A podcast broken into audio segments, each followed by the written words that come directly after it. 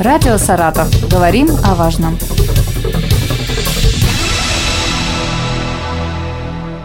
Здравствуйте, у микрофона Артем Столяров. Завтра, 29 января, отмечается день рождения автомобиля. Именно в этот день был запатентован первый в мире автомобиль, созданный Карлом Бенцем.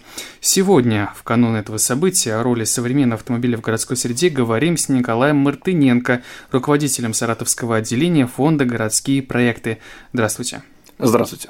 Эксперты аналитического агентства «Автостат» провели исследование парка транспортных средств, правда, на 1 июля 2020 года. Сколько в городе легковых автомобилей на тысячу человек-жителей? Саратов, вот как вы думаете, какое место занял? В России? Да, по России эм... количество автомобилей на тысячу человек-жителей. Ну, я думаю, где-то 20-е. Седьмое место занял Саратов. На тысячу человек в Саратове приходится по 304 легковых автомобиля. Есть еще, кстати, одно исследование, уже Росстата, по данным МВД России, в Саратовской области на 2020 год на тысячу человек 337 автомобилей. Можно сказать, чуть больше, чем у каждого третьего человека есть автомобиль. Вот у меня к вам первый вопрос – а почему? Какую такую он роль играет, что у каждого третьего, вот, по крайней мере, вот в нашем городе, в Саратове, есть личный автомобиль? Дело заключается в том, что каждый человек, передвигаясь по городу из точки А в точку Б, он э, сравнивает для себя, ему важны два параметра. Комфорт передвижения и стоимость этого передвижения. Можно сказать еще и скорость, но скорость не слишком сильно влияет э, в городе с учетом состояния пробок. И с учетом того, что стоимость бензина не очень высокая у нас в стране, не слишком дороже выходит передвигаться на автомобиле, но в разы комфортнее потому что общественный транспорт, к сожалению, в очень плохом состоянии, и поэтому кто-то хочет, а мне кажется, что большинство все-таки вынуждено выбирать автомобиль. Не может же быть так, что вот у каждого третьего есть автомобиль и нет никаких проблем. Ну, Проблема заключается в том, что дороги, по которым преимущественно передвигается легковой автомобиль, они не предназначены для перемещения большого именно количества человек из точки А в точку Б. Дело еще в том, что в точке Б не окажется достаточное количество парковочных мест. Это в принципе невозможно городу построить э, достаточное количество парковок для того, чтобы вместить все автомобили. Как результат происходят пробки у нас на дорогах, и проблема с парковкой, парковка вторым рядом, что еще ведет к большему количеству пробок и ухудшает в целом ситуацию в городе. А есть ли какие-то альтернативы автомобилю вот в данный момент? Конечно, альтернативой должен э, быть, ну, если это город там миллионник, не, не брать супер большие города, как там Москва, Лондон, Нью-Йорк, а город сравнимый с нашим, то альтернативой, конечно, должен быть трамвай, потому что очень важно понимать, что такое пропускная способность в людях, то есть на одну единицу площади. В трамвае проезжает очень большое количество человек по сравнению с автомобилями.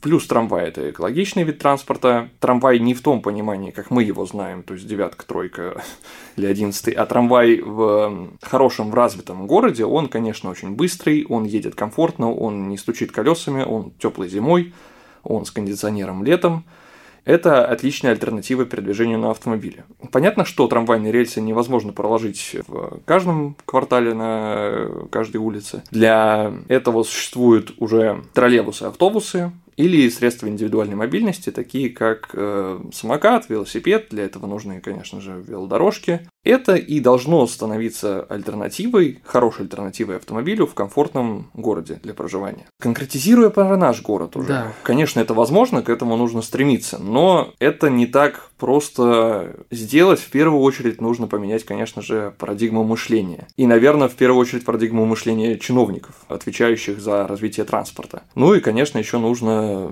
добавлять поправки в бюджет для того, чтобы деньги тратились именно на развитие общественного транспорта в первую очередь. Тогда это и станет альтернативой, потому что сейчас большинство людей, я понимаю, почему вынуждены выбирать автомобиль. Первое, что нужно сделать в нашем городе, это девятку и тройку и одиннадцатый поменять на нормальный скоростной трамвай. Но он стоит очень дорого. И для этого нужно найти в бюджете средства, а не для расширения дорог. У нас еще не оборудованы пересадочные пункты, то есть все эти остановки, они не чистятся от снега, они летом там очень жарко, там нету тени в достаточном количестве.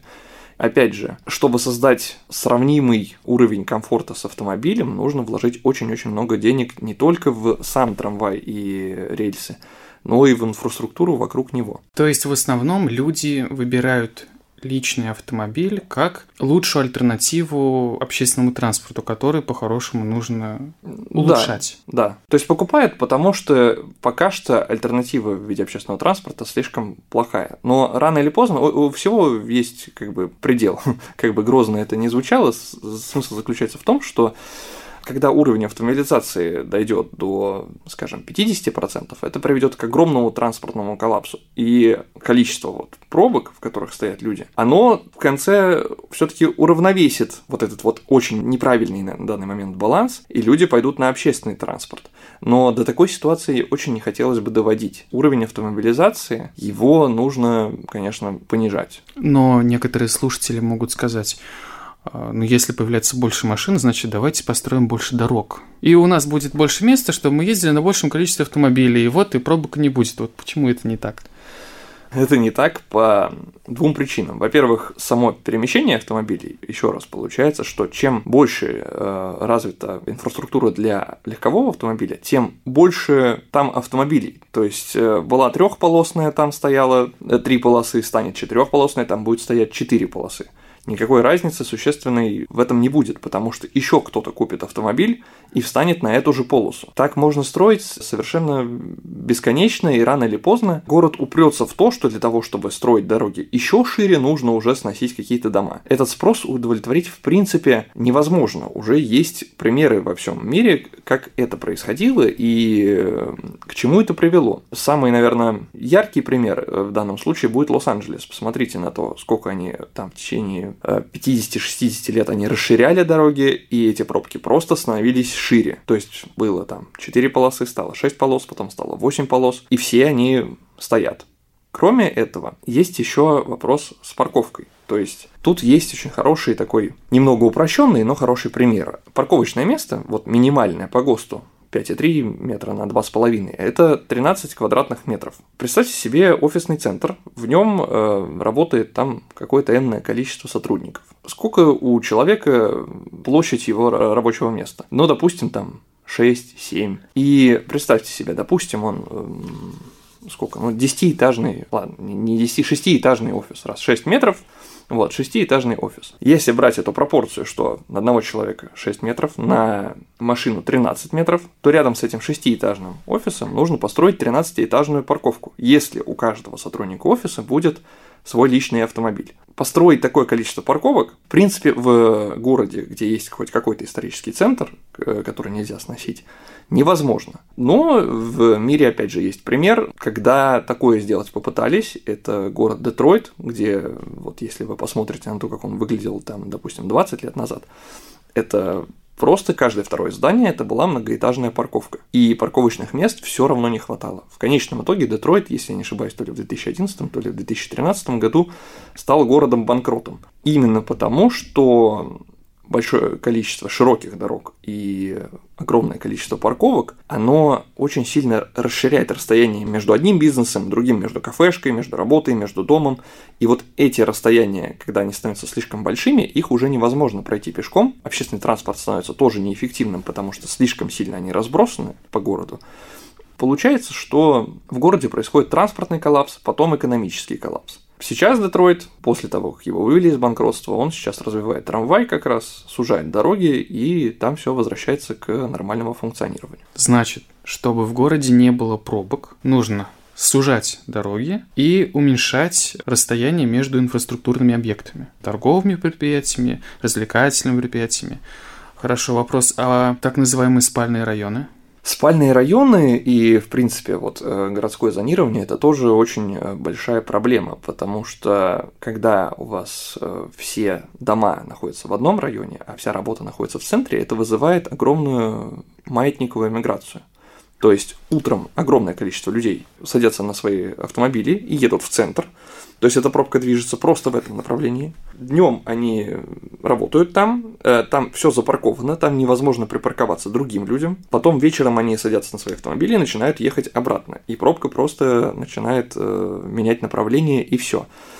Э, спальные районы – это очень большая как раз проблема, но это ошибка еще из советского планирования – То есть современный город, он должен быть застроен смешанной застройкой, где рабочие места недалеко от дома, потому что в первую очередь именно маятниковая миграция является причиной всех пробок. 17 января была опубликована визуализация будущей развязки на стрелке. Вы видели это видео? Да, да. Какие ваши мысли? Я был, конечно, в шоке, потому что визуализация это выполнена сама как визуализация неплохо, а вот идея она ужасна. Она показывает то, что люди, которые все это дело проектировали, они, заказчик даже, наверное, э, совершенно ничего не понимает в городском планировании.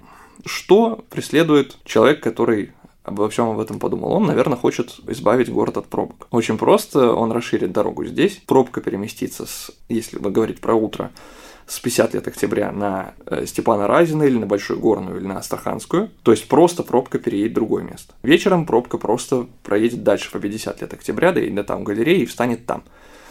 Как мы уже говорили, расширять дороги – это бесполезно. То есть можно бесконечно расширять сначала одно место, потом расширить второе, потом третье это просто будет перемещать место, где скапливаются автомобили, где происходит пробка. То есть эту цель достигнуть такой развязкой невозможно. Чего у них получается достигнуть? Они расширяют расстояние между одним кварталом и другим, тем самым ухудшая связанность районов Оттуда исчезают э, пешеходные переходы, их переводят в подземные переходы, где зимой не будут чистить снег на ступеньках, где не будут работать лифты, где пандусы будут под слишком большим уклоном.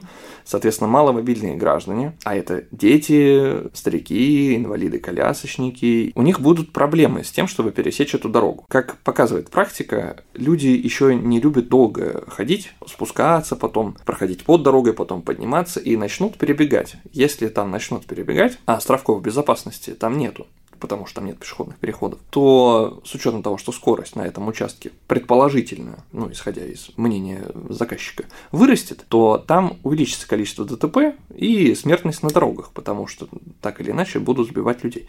Кроме этого, шумовое загрязнение и экологическое загрязнение этого района. Нет скажем, ни единого аргумента за, чтобы делать эту развязку. То есть она ухудшает ситуацию по абсолютно всем параметрам. Если говорить уже, например, про пассажиров общественного транспорта, то для автобусов там сделан карман. То есть автобус как бы заезжает туда, останавливается, всех сажает и потом едет дальше. Но уже существует исследование о том, что карман, он наоборот вреден, он провоцирует пробки. Для того, чтобы пробок не было, должен быть антикарман, то есть наоборот выступ от остановки. Ну, вы можете все, наверное, слушатели это все заметить, когда вы стоите на остановке, автобус подъезжает, и вам надо еще метра два пройти по грязному снегу до дверей автобуса, а потом еще подняться. Вот эти два метра, они все равно даже сейчас никак не используются, хотя там нет карманов, не используются, то есть автобус не подъезжает вплотную к бордюру.